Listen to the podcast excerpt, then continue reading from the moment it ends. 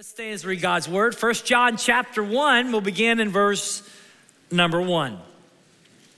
The Holy Spirit says through John, That which was from the beginning, which we have heard, which we have seen with our eyes, which we've looked upon and touched with our hands, concerning the word of life, the life was made manifest, and we have seen it and testify to it and proclaim to you the eternal life which was with the Father and was made manifest to us, that which we have seen and heard, we proclaim also to you, so that you too may have fellowship with us. And indeed, our fellowship is with the Father and with His Son, Jesus Christ.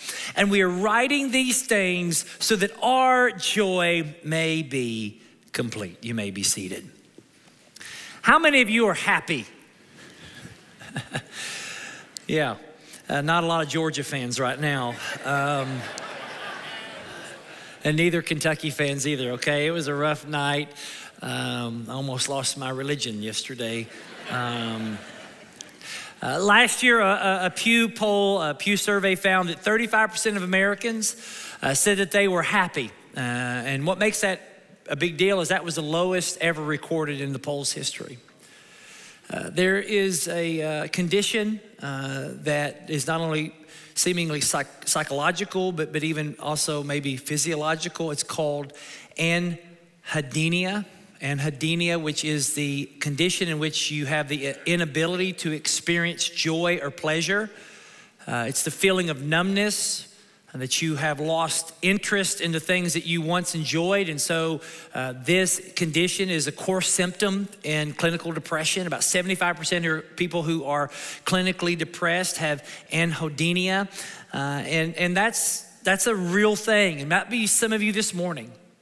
But, but here's what I know everyone wants to be happy. Everyone is living in a lifelong pursuit of happiness. Isn't that what the founding father says? Life, liberty, and the pursuit of happiness. But a lot of people are miserable. They just are. Some of you might be miserable. And I think the reason why a lot of us are miserable is because we believe the lies that the world has told us about what will make us happy. What happens is the reason we don't have joy is we pursue lesser joy, uh, lesser joys that, that don't have the ability to, to give true and lasting happiness, joy, and satisfaction. Let me think about this. People get married and divorced for the same reason happiness. They marry a person because they want to be happy. And then they divorce a person because they're no longer happy. I mean, the great theologian Chris Rock said it best. He said, You can either be married or happy, but you can't be both. People buy things and sell things for the same reason happiness. You've got to have something because this thing will make your life better and it will make you happy. And then you'll see something else that you think will bring more happiness than the thing that you once loved. And now you get rid of the old thing to bring in the new thing. And then it loses its luster. And you are unhappy again. See, all of the things and relationships and, and stuff, they, they promise happiness but they don't have the capacity to deliver joy.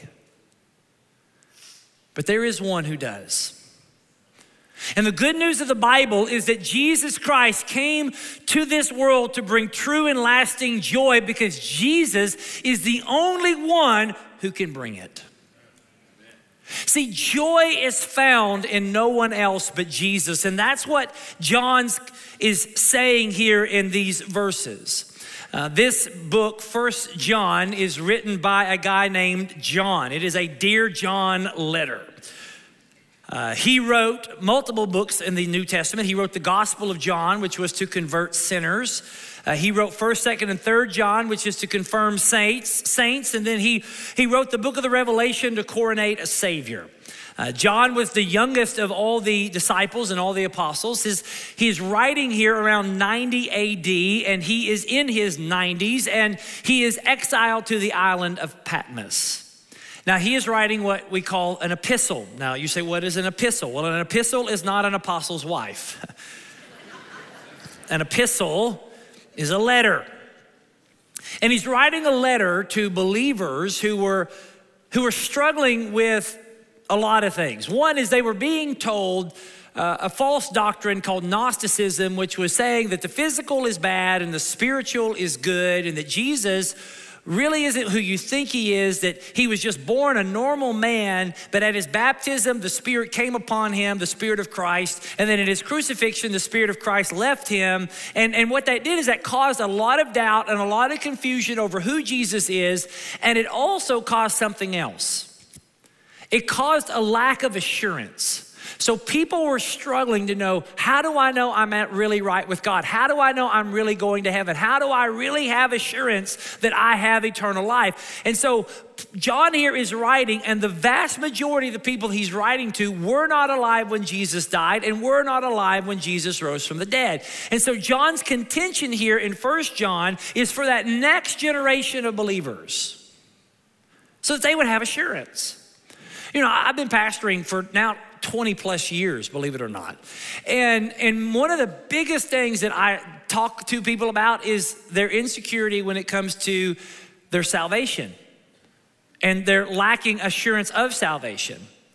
And so the Bible is very clear. You can know, and John here is writing because he wants everyone to know who Jesus is and how to have assurance in him.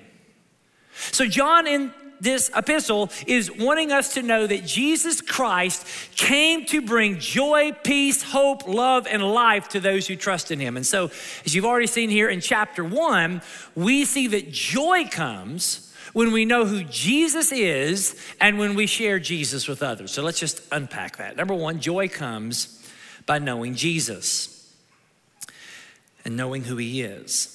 And so, verse one, John starts that which is from the beginning. Now, this is very similar to how he begins his Gospel of John, John 1 1, but also very similar to how the Bible begins in Genesis 1 1. John says that which is from the beginning. Genesis 1 1 says, In the beginning, God created the heavens and the earth. John here connects Jesus with Genesis. Now, why is that? Because, listen, Jesus was not a part of creation, but Jesus is creation's creator. Jesus did not start in Bethlehem, but he was actually there at the very beginning of the universe. He was there at the beginning because he has no beginning. You know, we can almost fathom what it's like to not have an ending. I mean, like in our minds, it's really hard to imagine the ending of our lives. We can almost fathom not having an ending.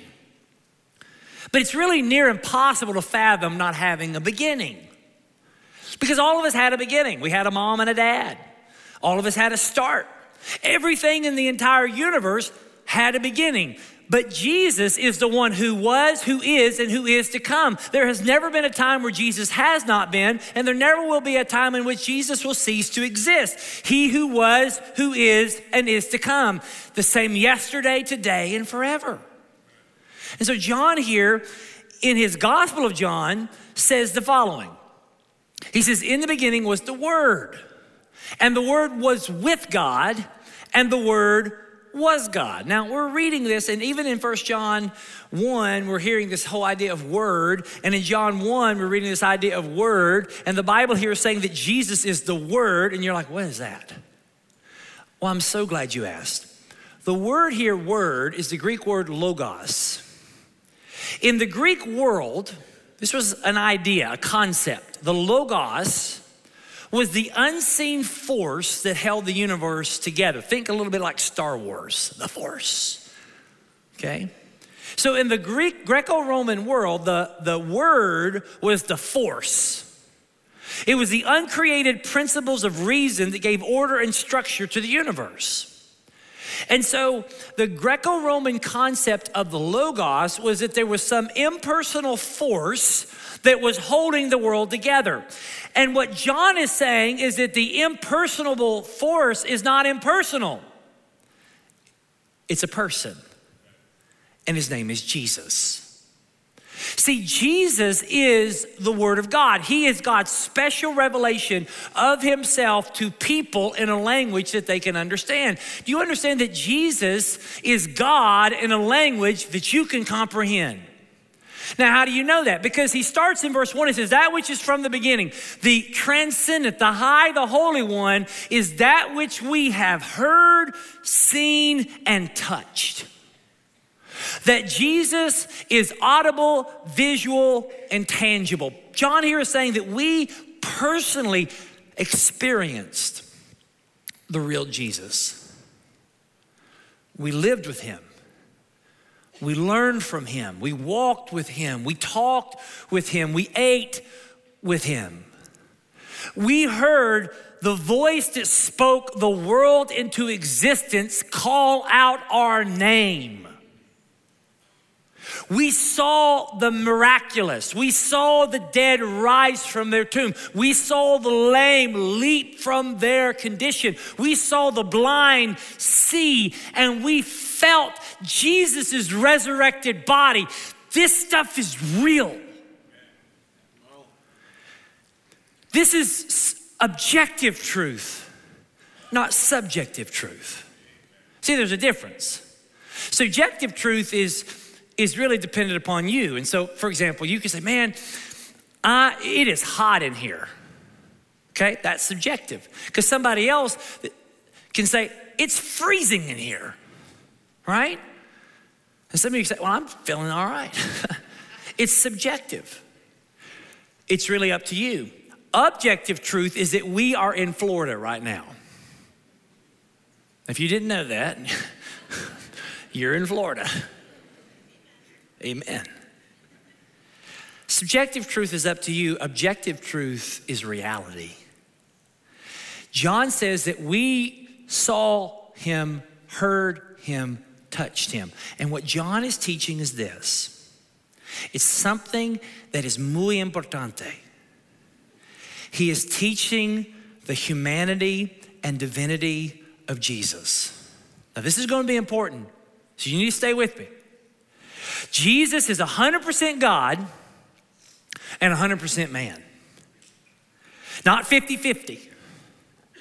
Not 100% God and 0% man, not 100% man and 0% God, fully God, truly man. He's so much God as if he wasn't man, and so much man as if he wasn't God. Now, listen, unlike, unlike Mormonism, Jesus is not a man who became God. Jesus is God, is God who became a perfect man. All the perfections of his attributes that are God's are in him. He is the second member of the Trinity, co equal, co eternal with God, but he is the one who took on flesh and blood. How many of you have seen The Chosen? Any of you figured out how to watch that? Yeah. Thank God it's on Netflix, all right? or whatever it's on. The reason why people are drawn to the chosen is because it makes Jesus relatable and real, doesn't it? What I'm talking to you about right now may seem a little boring to some of you, but I'm telling you, this is a miracle.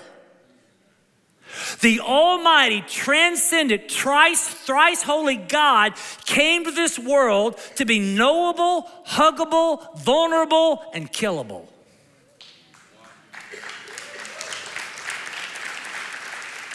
It's a mystery of the incarnation.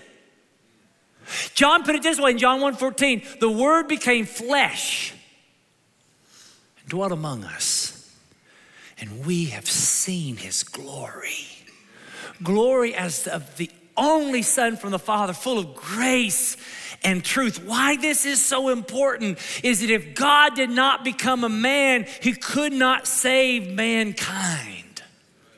Because how else are you going to kill God? If the wages of sin is death, how are you going to kill God? God had to become a man. You know, me and my wife, we walk every evening in the past two or three weeks, it's been terrible to walk because of the mosquitoes. Anybody else? Anybody else struggling with mosquitoes? It's terrible. Those bloodsuckers, I mean, yeah, it's terrible.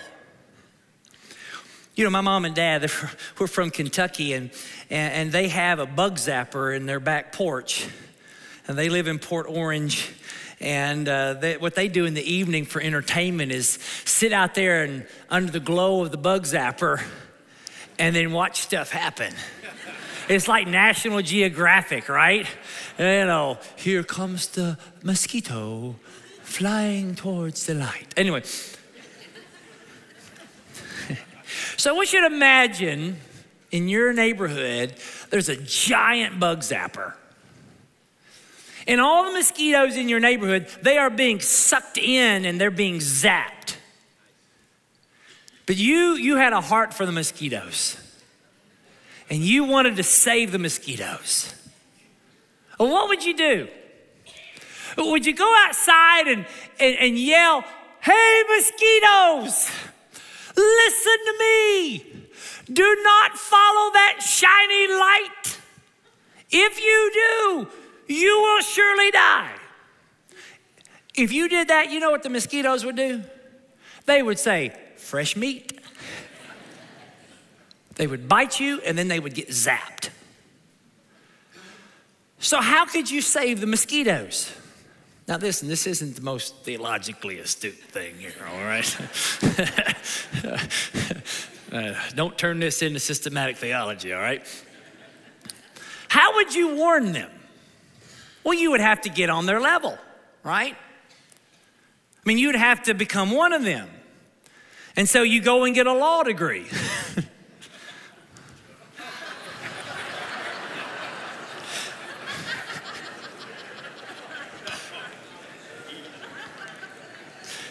It took a minute, but, it, but y'all got it, right?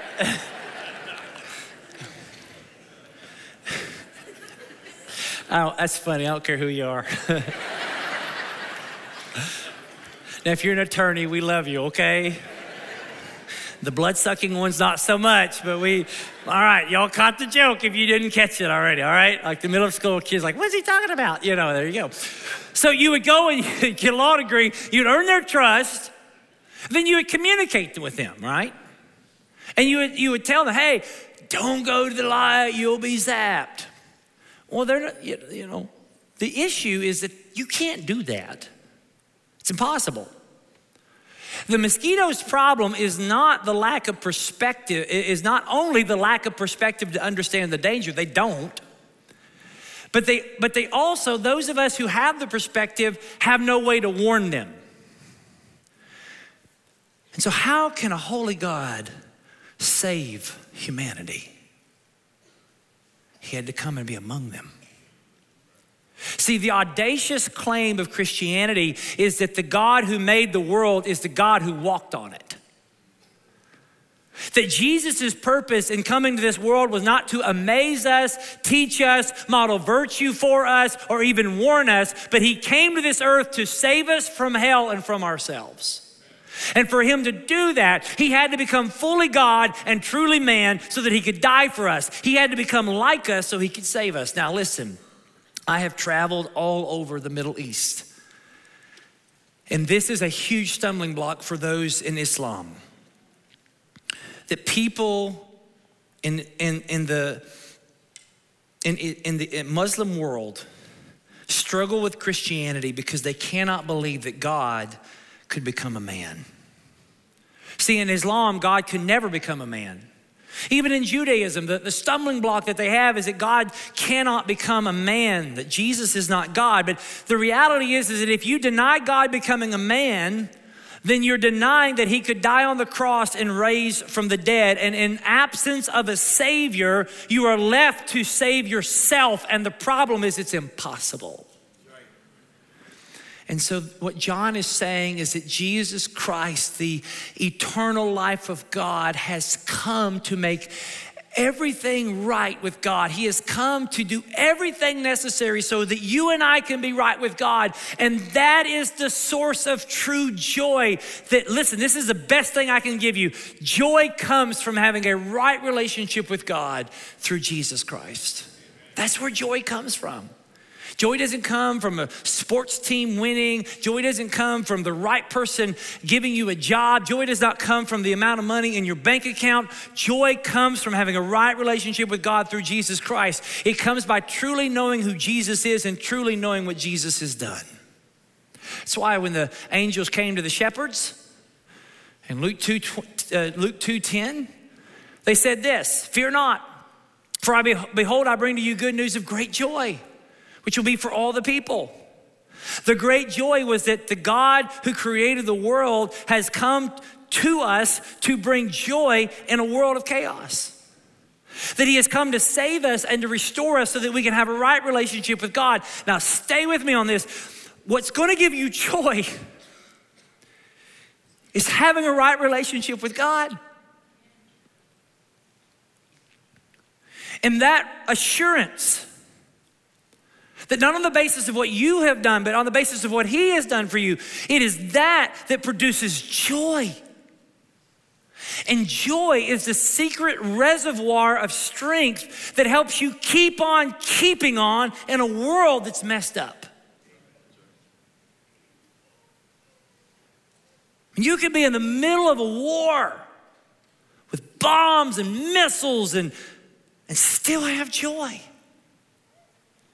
Now, when the guy who is writing this book is a guy named John, I told you John was an older man, he was an old man, and he endured a lot of junk. And yet he still had joy. You know, one of the biggest prayers of my life is that when I become an old man, that I'm not a curmudgeon, that I still have joy. Now, stay with me. Joy doesn't mean you don't have trouble. Joy doesn't mean that you don't grieve. Joy doesn't mean you don't get brokenhearted. Joy just means that you've got something that keeps you going and keeps you up. It's the blessed assurance that helps you keep living for Jesus. See, joy is not just merely being in a good mood. And joy is not just always being happy. Sometimes we have this idea that if you're a Christian, you've always got to have a smile on your face and you always got to act like Pollyanna, but that's not reality.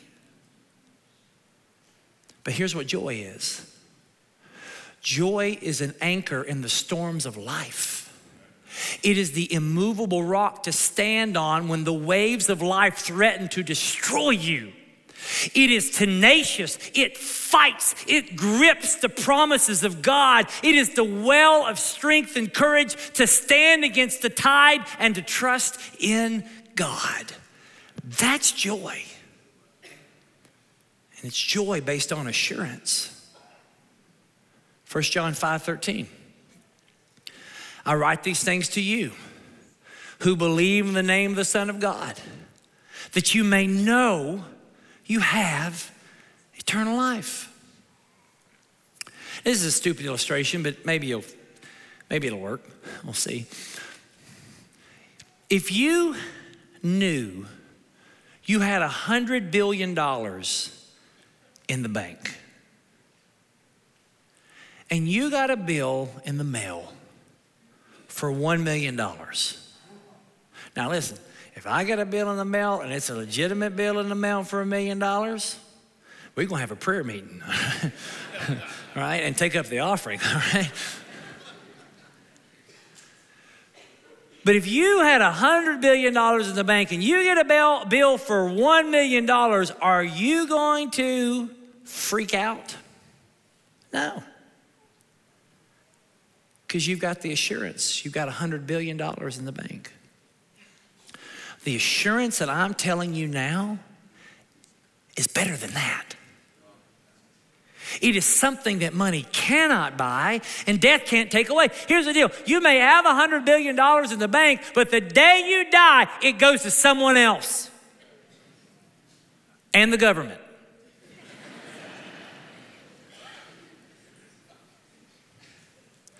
John here is writing saying, I want you to have assurance that this, that Jesus is who he says he is, and that Jesus has done what he said he would do, and that if you trust in him, you can know that you know that you know you have eternal life. And that gives joy. When I watch TV shows, I get really into it. Does anybody else? I don't want to name any shows because I don't want you to know how big of a heathen I am, but. Have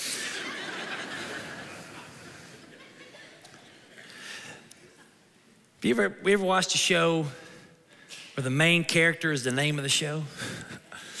you know what I'm talking about? And it's got like eight seasons. And you, somebody, spoiler alert, somebody told you how the sucker ends. So you're in the middle of season two, and everything looks like it's all about to be over for the main character. But then you're like, well, that can't happen. In season two.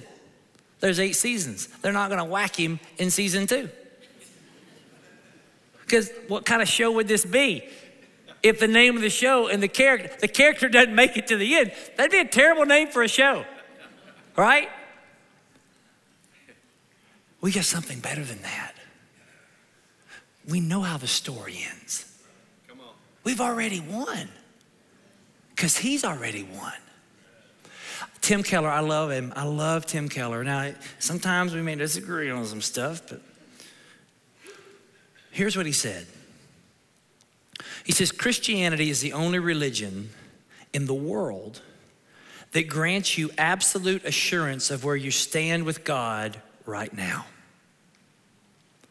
All other religions say you're saved by your life. Therefore, you can't be sure you're saved until your life is done. So you never know.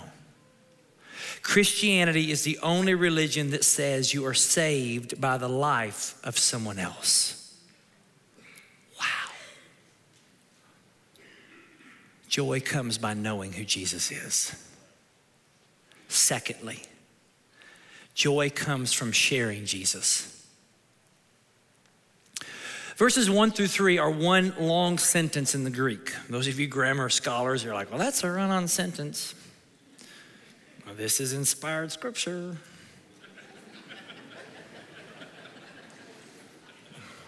Amen. It has one main verb. The main verb of the sentence is we proclaim. So everything that is in this verse is about what they're proclaiming. Now, the we here is not the royal we, it's not the editorial we, and it's not that John has a mouse in his pocket. the we here is speaking of the apostolic community, it's all the apostles. And he says that we are the firsthand personal eyewitnesses of Jesus, that we heard him, we saw him, we experienced him. And we are proclaiming, we are telling you what we have personally experienced in our own lives. And so, if I were to boil down this entire paragraph, here's kind of what it's saying. We are telling you everything we heard, saw, and experienced about Jesus because we want you to know what we know so you can experience what we are experiencing. Everything that John writes in this entire letter is so that people would know what he knows and experience the joy he's experiencing. That's why he says in verse 4 we are writing these things so that our joy may be complete. Now, you can translate that word "our" in the Greek. There's a lot of debate there. Is it our joy, like that's the apostles' joy, or is it, could it be translated your joy? And here's what I would say yes. Because to John, their joy is his joy. Them knowing the joy of Jesus brings joy of Jesus to them. But it could also be that they get joy because they know that the other people know joy because they know Jesus. There's where we are. So here's what I would say John is essentially saying this nothing would give us more joy than for you to know what we know and to experience what we are experiencing. We want you to know Jesus like we know Jesus. Now, if you think about this, this is the cry of every Christian parent for their unbelieving child. This is the cry of every believing spouse for their unbelieving spouse. This is the cry of every believing friend for their unbelieving friend. So here's my question Who in your life is that one person who would make you so happy if they knew Jesus like you knew Jesus? Who? Who's your one? Who's that one person? See, joy is always found in sharing joy with others. The reason God says it wasn't good for man to be alone, one of the reasons is that it wasn't good for humanity to experience all this joy of God without sharing it with someone like them. I mean, when you experience something awesome, you have a burning desire to tell it to other people. And look, that's what evangelism is. We've made evangelism formulaic. We, we, when some people think of evangelism, they think of standing on the street corner with a bullhorn or picketing uh, in, a, in a protest or going door to door and asking people if they want to go to heaven or if they're going to hell. And I'm not saying that any of that's wrong, but I'm telling you that's not really what it is. Simple definition. Evangelism is sharing with others the joy you found in Jesus. It's to be an enthusiastic advocate. As you know, I'm an enthusiastic advocate of Chick fil A. Okay? You know it, right? I'm an enthusiastic advocate of the University of Kentucky. Right? I am an enthusiastic advocate of my children. I love them. Listen, when you love somebody, you want to share that person with someone else. So, evangelism is not trying to manipulate people or beat people over the head or being odd for God. Evangelism is not getting into some religious debate. Evangelism is just sharing the joy you have with others. Why? Because joy comes when others experience joy with us. Listen, when you enjoy something, you want others to know. So you tell others about a restaurant. Oh man, I went that place, it was so great. Or a movie. Man, I watched that. I cried twice. Or this TV show. Man, it's, now listen, give it three episodes. I don't bail. They had low budget the first three episodes, okay? But man, then they start kicking it in. When you've experienced something better than you've ever experienced before, you want to tell everyone everywhere. And so here's the question how much do you have to hate someone to not share your joy? You ever heard of Penn and Teller? This is an old, well worn saying from Penn Jillette, but Penn Jillette, who's a, an atheist, talks about a time when someone came to him and was trying to share the gospel with him after one of his shows. And he had this thought that came to him, and so he rants. And here's what he said in his rant he says, if you believe that there's a heaven and a hell and that people could be going there or not getting eternal life, and you think that that's not really worth telling with telling them this because it would make it socially awkward. And then he says, atheists who think people shouldn't proselytize or who say that just leave me alone and keep your religion to yourself. Here's what he says How much do you have to hate someone to not proselytize?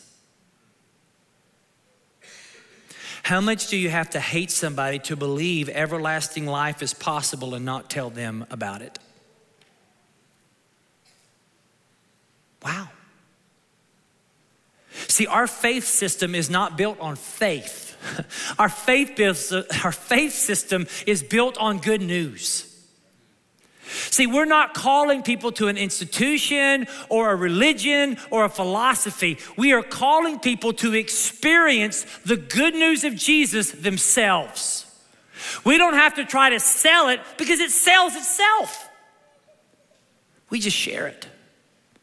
Evangelism, as the old saying goes, is just one beggar telling another beggar where they found bread. That's all it is. And you can do it. And everyone that's in this room that's a Christian, you're in this room and a Christian because somebody told you about Jesus. So I'm gonna give you a couple easy ways to share it real quick. And I wanna go ahead and say this disclaimer that evangelism is more than just inviting people to church. So here's something you can say to somebody. You see somebody, you see them tomorrow. Question you can ask. What did you do this weekend? Well, they'll tell you. Now, it may be really, really bad what they did. Please keep a straight face. All right? Don't get all like preachy and judgy, okay? Say, okay, that sounds great. When you ask them that question and they tell you, and you don't sit there and make faces at them, they're inevitably probably going to ask you this question back Well, what did you do this weekend? Here's what you could say I went to this amazing church with this really, really good looking pastor. Wait, don't say that. Don't say that. Don't say that. Here's what you could say I went to this amazing church that talks about Jesus, and people's lives are being changed all the time. And then you talk about how your life has changed. Now, again, you're not just inviting someone to church, you're telling them about your life. You see how that can be an opportunity? Let me give you another quickie, quickie. If you meet someone who's new into town, which isn't hard to do in Naples, ask them this question Have you found a church yet? And they may say, Well, I don't go to church, or I don't like church. And you say, Well, listen, you'll love mine. Or, man, I understand where you're coming from, and I'm not into churchianity. I'm into Jesus because he changed my life. Amen? Simple ways to do it. Simple, simple, simple. It's not Christian pickup lines. it's just a way to break the ice to share the love of your life. You know, I think the reason why a lot of believers have lost their joy is because they've forgotten who Jesus is and what Jesus has done for them. And, and, and, and that's why they're not sharing Jesus with other people. But here's what you got to understand when you share Jesus with other people, it reminds you about who Jesus is and reminds you about what he has done for you. I am convinced that we would have more joy in our lives if we started sharing the gospel with other people. You ever heard of a guy named Max Lucado? Some of you say, yeah, he's a really good preacher. Yeah, yeah that's good. Max Lucado tells a story, writes a bunch of books. Some of you middle schoolers, I don't know who that is. Well, ask your, ask your mom or dad or grandma and grandpa, okay? They know. He writes a lot of books, but here's one of the stories he told that stuck with me, stuck with me for over a decade. He says when he was a kid, he and his friend and his dad, they, they went for an entire week of spring break fishing. And the, the week of spring break that they went fishing where they lived, it was like the coldest on record, and it was raining every day, or sleeting, or snowing. And they were way far away from their home, and they stayed in this little uh, camper that was in the back of a pickup truck, and, and, and they were just stuck in there. And so they would play cards, and then, then all of a sudden they would start, uh, you know, fussing, and they'd start fighting, and people would get annoying. I mean, that, that happens, right, in close proximity. Because they weren't, they couldn't go outside because it was too cold or it was too much snow or whatever. And so they would just be in there and they were, they were literally, they were picking on each other and fighting. And it was, and Max said, it was the worst fishing trip ever. It was terrible. We were stuck in the camper. So Max Lucado said, you know what, that story was not so much about fishing as it was about Christianity. Here's what he said. He said, when those who are called to fish don't fish, they fight. When energy intended to be used outside is used inside, the result is explosive. Instead of casting nets, we're casting stones. Instead of extending a helping hand, we're pointing an accusing finger. Instead of fishing for the lost, we become critics of the saved. Instead of helping the hurting, we're hurting the helper. When those who are called to fish don't fish, they fight. And that's why churches fight. Because they've lost their first love and they've forgotten what they've been saved from, and they start looking for things they don't like, things that they can criticize and pick apart, rather than doing the thing that God saved them for, and that is to make Him known to the world.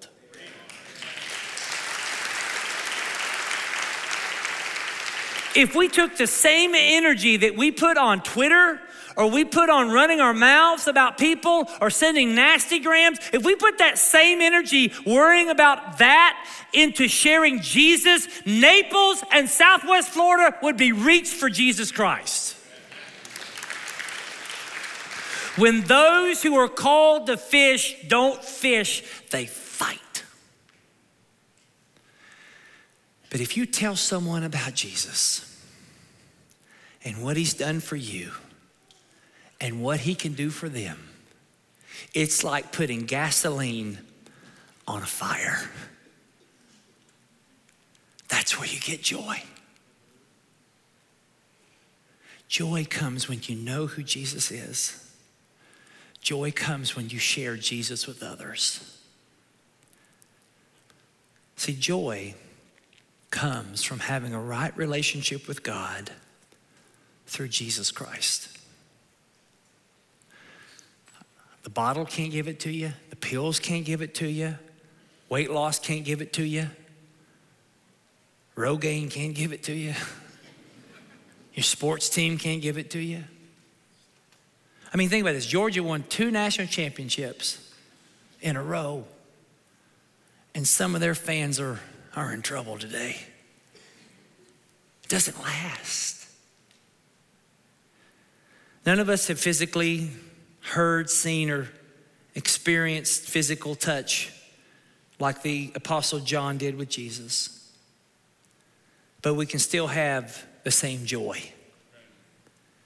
Because if you are a believer, you have experienced Jesus and you are a witness to what he can do in your life. The, the young people, I used to be one. I'm staring 40 in the face, and he's ugly. The young people have this saying, I Y K Y K. I Y K Y K. Translated, if you know, you know. I Googled that. Here's what it means having knowledge or being aware of something through personal experience. Only those who know Jesus know the joy I'm talking about. And the reason why some of you don't have joy may be because you've never personally experienced Jesus in your life. So let's end with this. Have you experienced this joy I'm talking about? If you haven't, you can today. Do you know that you know that you know that you have given your life to Jesus? Or have you just been playing some religious game to make your parents happy or to make someone else happy or to make yourself feel better? Do you know? Here's what John said For God so loved the world that he gave his only son, that whoever believes in him will not perish, but have eternal life. You can know today. Would you bow your heads? If you're here in this room and you've never given your life to Christ, or maybe you're watching online or listening to this podcast, and if you've never given your life to Jesus, you don't know. You don't know this joy I'm talking about. Would you pray with me a prayer like this? Lord Jesus, I need you. I'm a sinner. I'm broken. And I believe, Jesus, you are who you say you are. I believe that you died for me on the cross. I believe that you rose from the dead. So I'm asking you to forgive me of my sins and save me. I surrender my life to you. Help me to live for you all the days of my life. In Jesus' name, amen. Father, for those today who trusted you as Savior. Would you give them that joy that's unspeakable, full of glory? And Jesus, would they have the courage to share it with others through filling out that connection card or speaking with someone, speaking to me, and saying, I trusted Jesus today. I know that I know I'm right with Him. God, would you move? And God, would you use us these next few weeks to share your joy with other people? In Jesus' name, amen. Let's stand and sing this song of praise.